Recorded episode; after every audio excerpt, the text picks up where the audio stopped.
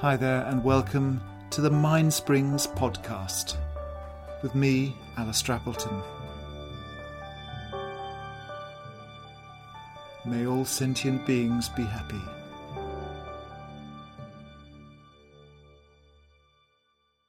This podcast is an excerpt from the six week mindfulness course I taught at St Mary's in Brighton in 2016, and many thanks to Neil McKinley for his amazing image of the scrunched up scarf. It comes back to this, this fundamental idea, and uh, I was saying uh, that um, it's, a, it's a somatic thing.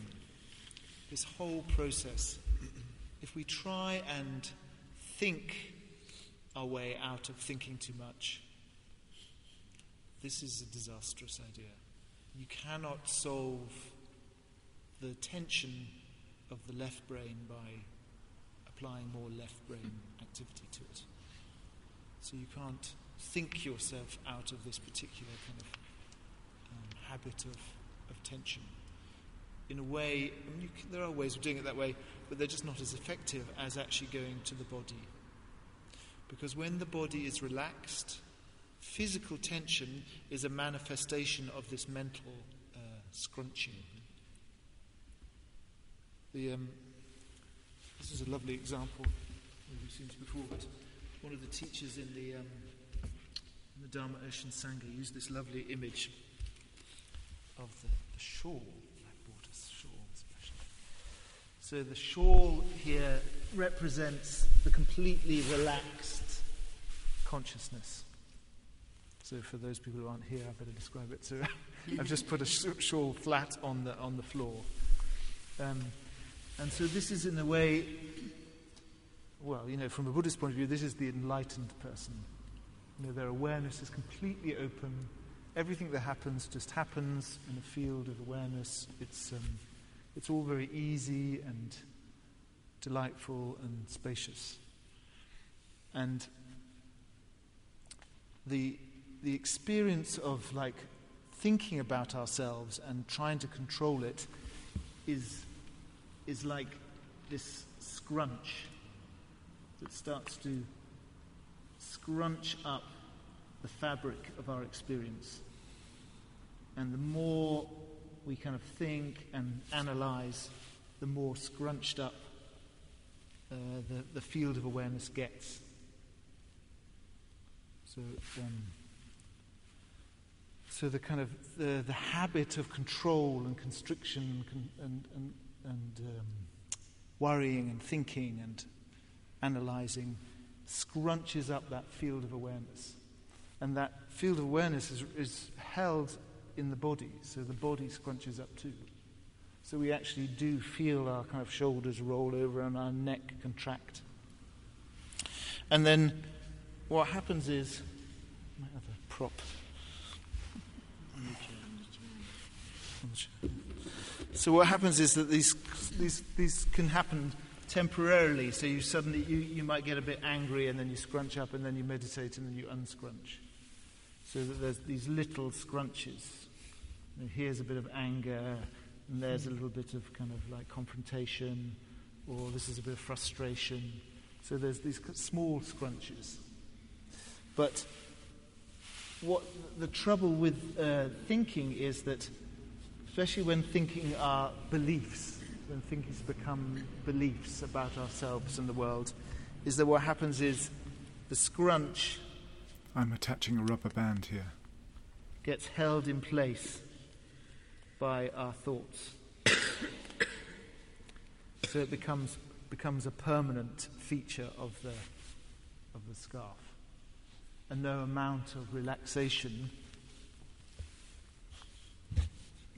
can, can get rid of that scrunch. And that, from a Buddhist point of view, that scrunch is called ego. So it's this idea about ourselves and the world that becomes really solidified and calcified. So the these beliefs about ourselves being good or bad or I'm shit or nobody loves me all these sort of these sort of beliefs are like the rubber band. They're the things that hold our awareness in this kind of permanently distorted way. So that we can, we can never really fully relax. And this sort of scrunch is, is reflected and, in fact, manifested in the tension of our body. So that thinking about the scrunch actually just adds more elastic bands. Oh, you know, I'm not, I'm not Buddhist enough, or I'm not relaxed enough, or I'm too scrunched, or I'm, you know, my scrunch is worse than your scrunch. so you just end up with more and more elastic bands around the, around the fabric. In a way, you have to sort of relax and relax and relax the body until the f- field of awareness is so habitually kind of relaxed that you can see the ego for what it is. You can see these beliefs, they're just more thoughts. The belief that I am this way and he's that way and she doesn't love me and my mother wasn't good enough. No, these are, these are all just more thoughts in the, in the, in the field of awareness.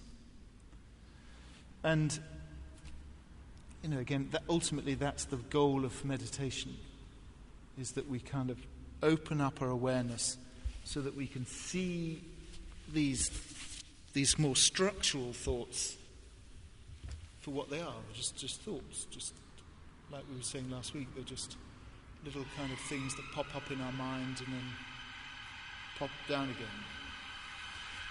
But it's because we believe them so much we put so much kind of belief into those structural thoughts, largely because they're unconscious, we don't really ever see them, that they cause so much havoc.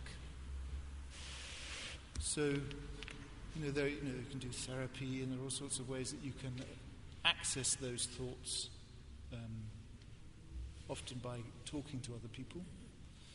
But this is a more kind of direct way of just using the body, just relaxing the body and seeing what comes up so we relax and we relax and we stay in the body, and the body sort of tells us the truth, and we stop believing our thoughts. So it's a sort of unusual path, but it's actually the most, in my experience, is the most direct path to getting to this. Because we start to enjoy the smoothed out scarf. This just feels like a much nicer way of being in the world than the scrunched up um, vision of ourselves or experience of ourselves.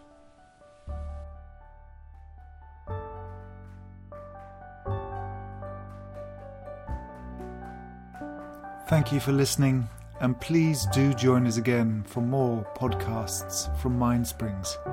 You can find out more about us and our work at mind-springs.org. That's mind-springs.org.